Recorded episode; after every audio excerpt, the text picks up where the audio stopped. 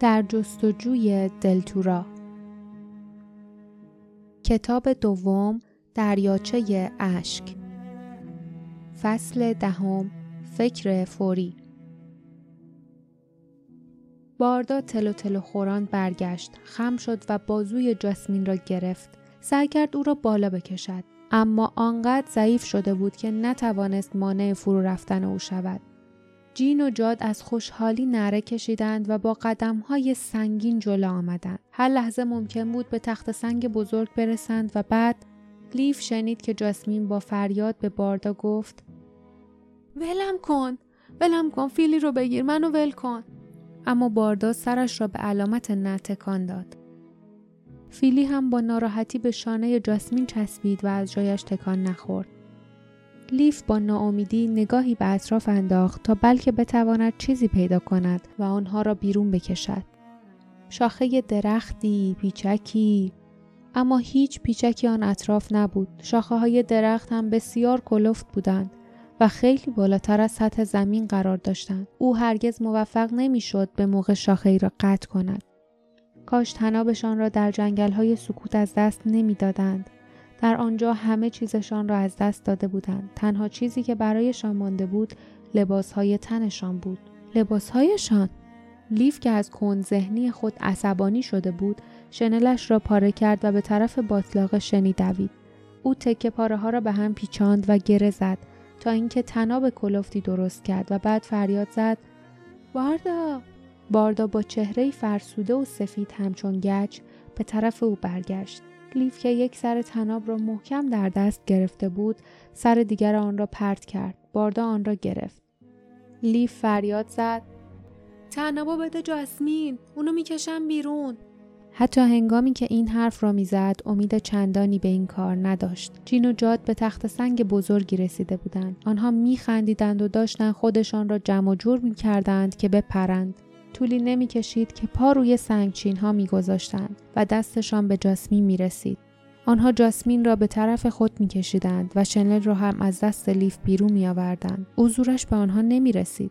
بعد ناگهان همچون معجزه چیز سیاهی جیغ زنان از آسمان روی سر حیوله ها فرود آمد. این کری بود. همین که پرنده سیاه به جین و جاد حمله کرد آنها از وحشت فریاد کشیدند. کری با منقار تیزش بیرحمانه به آنها نک می‌زد. او از دستای آنها که به این سو و آن سو تکان می‌دادند فاصله می گرفت و دوباره روی سرشان شیرجه می‌زد. لیف با تمام قدرت شنلش را کشید و احساس کرد که بدن جاسمین آرام آرام از میان باطلاق شنی بیرون میآید. خیلی آرام. حمله کری همچنان ادامه داشت اما حالا دیگر جاد با تیرک شکسته او را می‌زد. به طور حد پرنده نمی توانست مدت زیادی دوام بیاورد. لیف با ناامیدی دوباره شنل را کشید و بعد دو دست را در کنار دستهای خود حس کرد. باردا خود را به ساحل رسانده بود و به او کمک می کرد. هر دو با هم پاشنه هایشان را در خاک نرم فشار می دادند و شنل را به زور می کشیدند. با تلاش آنها بدن جاسمین حرکتی کرد و آرام آرام به ساحل نزدیک شد. او آن سوی آخرین برگ های کمرنگ و تقریبا نزدیک به ساحل بود که کری فریادی کشید. تیرک شکسته بالش را زخمی کرده بود. پرنده دیوانوار در هوا بال می‌زد و سرعتش کم می‌شد. جین و جاد که سرانجام از دست حمله های پرنده خلاص شده بودند، از خوشحالی جیغ کشیدند و با همدیگر روی اولین سنگچین پریدند. چشم لیف به دندانهای فلزی جاد افتاد که از این پیروزی آنها را وحشیانه به هم میفشرد. با ناامیدی فکر کرد اصلا طول نمی‌کشه که جاسمین رو بگیرن. اونو می‌گیرن بعدم ما رو می‌گیرن. می‌دونن که ما اونو اینجا نمی‌ذاریم و نمیریم. می‌دونن که اگه اونو بگیرن ما هم دنبالش میریم. اما جاسمین سرش را برگردانده بود و از روی شانه به آنها نگاه می‌کرد. به نظر میآمد که فقط نگران کری است. او فریاد زد. کری کری برو اون طرف زود باش. پرنده از درد گیج شده بود اما اطاعت کرد یک بال کری به سختی تکان می‌خورد اما پرنده در حالی که پایش تقریبا لجن سبز را لمس می کرد به آن سوی خندق بال زد و وقتی به ساحل رسید روی زمین افتاد. لیف و باردا که دستهایشان درد گرفته بود همچنان شنل را می کشیدند. اگر یک بار دیگر شنل را میکشیدند جاسمین به قدر کافی به آنها نزدیک می‌شد اما جین و جاد از آن سوی خندق به طرفشان دویدند تکه های درخشان لجن سبز بین برگ های کمرنگ راه را به خوبی نشان می‌داد. آنها بدون هیچ مکسی تقریبا خود را به وسط راه رساندند. لیف با وحشت دید که آنها یک بار دیگر به جلو حمله بردند و در حالی که وحشیانه میغوریدند دستهای پنج مانندشان به شکارشان رسید و ناگهان چهرهشان تغییر کرد و فریاد کشیدند. پاهایشان در لجن سبز فرو رفته بود اما هیچ زمین امنی زیر پایشان پیدا نمی کردند. آنها از ترس و وحشت جیغ می کشیدند و مثل سنگ فرو می رفتند. هر دو دیوانوار دست و پا می زدند و بدن سنگینشان فرو می رفت و لحظه بعد همه چیز تمام شد. فریادها خاموش شد و آنها ناپدید شدند. لیف حیران و لرزان دستش را دراز کرد و مچ دست جاسمین را گرفت.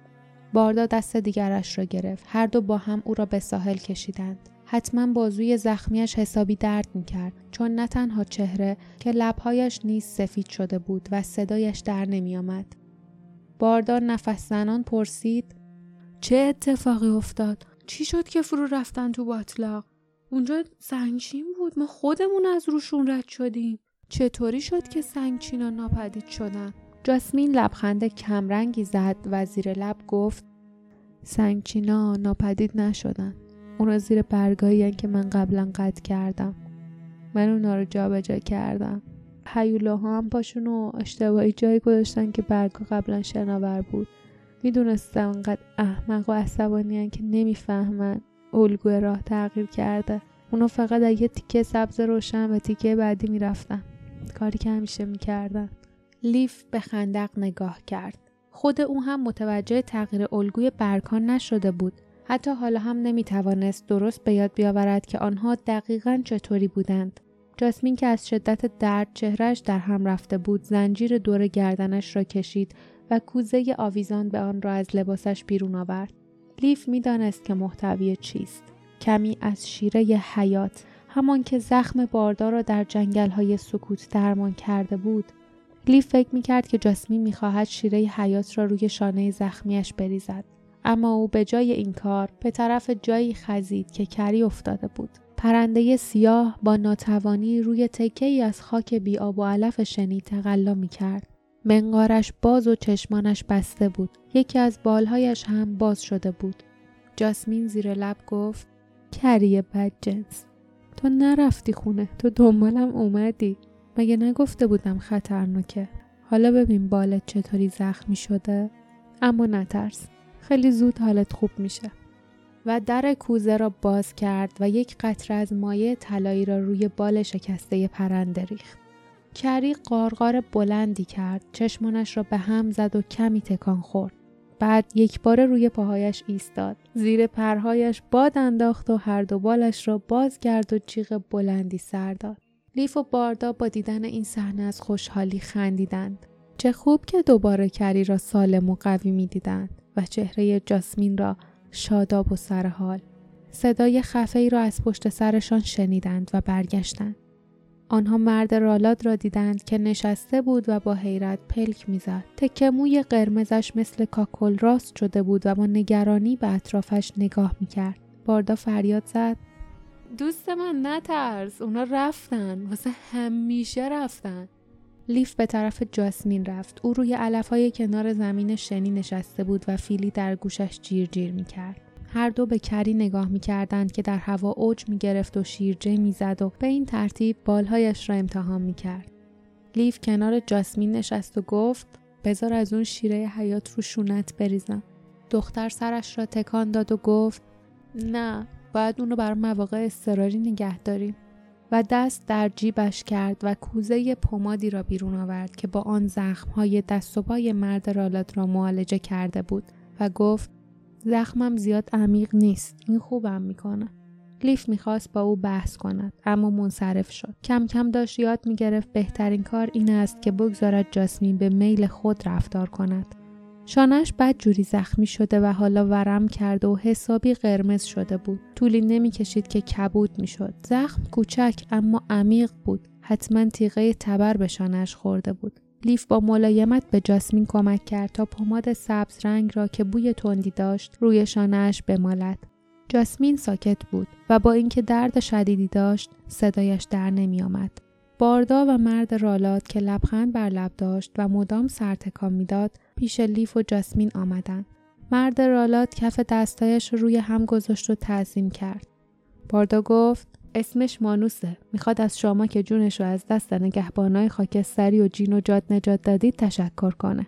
لیف متقابلا به مرد رالات لبخند زد و گفت تو به ما مدیون نیستی مانوس. تو هم جونتو بر نجات ما به خطر انداختی. مانوس تعظیم کرد و بلافاصله با انگشت بلند و باریکش چند علامت روی شنها رسم کرد. باردا به آرامی ترجمه کرد شما دو بار جون من از مرگ نجات دادید. جون من در اختیار شماست. مانوس با حرارت و به تایید سر تکان داد و تازه آن وقت بود که لیف متوجه شد او نمی‌تواند حرف بزند. وقتی باردا تعجب او را دید با لحن تندی گفت لیف هیچ کدوم از رالات صدا ندارن. تاگان خیلی وقته که این بلا رو سرشون آورده. یه زمانی تاگان از روی کینه و حسادت دریاچه اشک و از زیبایی شهر دور ساخت. مردم رالات به اون اعتراض کردن. اونم صداشون رو خاموش کرد. نه فقط صدای رالادا رو بلکه صدای تمام موجودات سرزمین دور رو. از اون زمانا هیچ صدای دیگه از دهن رالادا در نیامده. لیف مورمورش شد. این جادوگر عجب موجود خبیس و دیوانه ای است. بعد یاد چیز دیگری افتاد و به باطلاق شنی ساکت چشم دوخت. جایی در اعماق آن باطلاق جین و جاد قرار داشتند و شرارتشان تا ابد خاموشی گرفته بود. چقدر طول می‌کشید تا تاگان موضوع را بفهمد؟ یک ماه یک هفته یک روز یک ساعت؟ شاید هم همین لحظه با خشم و عصبانیت دارد دنبالشان میآید. تاگان صدای تمام کسانی را که جرأت کرده بودند علیه او حرف بزنند دزدیده بود. حالا از باردا و جاسمین و لیف که باعث مرگ دو تن از فرزندان او شده بودند چه انتقام وحشتناکی می گرفت صدایی لرزان و آهسته در سرش پیچید. فرار کن. برو خونه. برو تو تختت ملافه رو سرت بکش. قایم شو. اونجا تو امانی. دستی را روی بازوانش حس کرد. سرش را بلند کرد و دید که مرد رالات با هیجان به او اشاره می کند. باردا گفت مانوس اصرار داره که تا قبل از غروب خورشید از این منطقه دور بشیم. میترسه که تاگان دنبالمون بیاد. البته می‌دونم هممون باید استراحت کنیم. اما من قبول کردم که قبل از اینکه وایسیم و استراحت کنیم تا جایی که می‌تونیم راه بریم. همتون حاضرین؟ لیف نفس عمیقی کشید. صدای زمزمه مانند را از ذهنش پاک کرد و سر تکان داد. آره من حاضرم. بریم. پایان فصل دهم.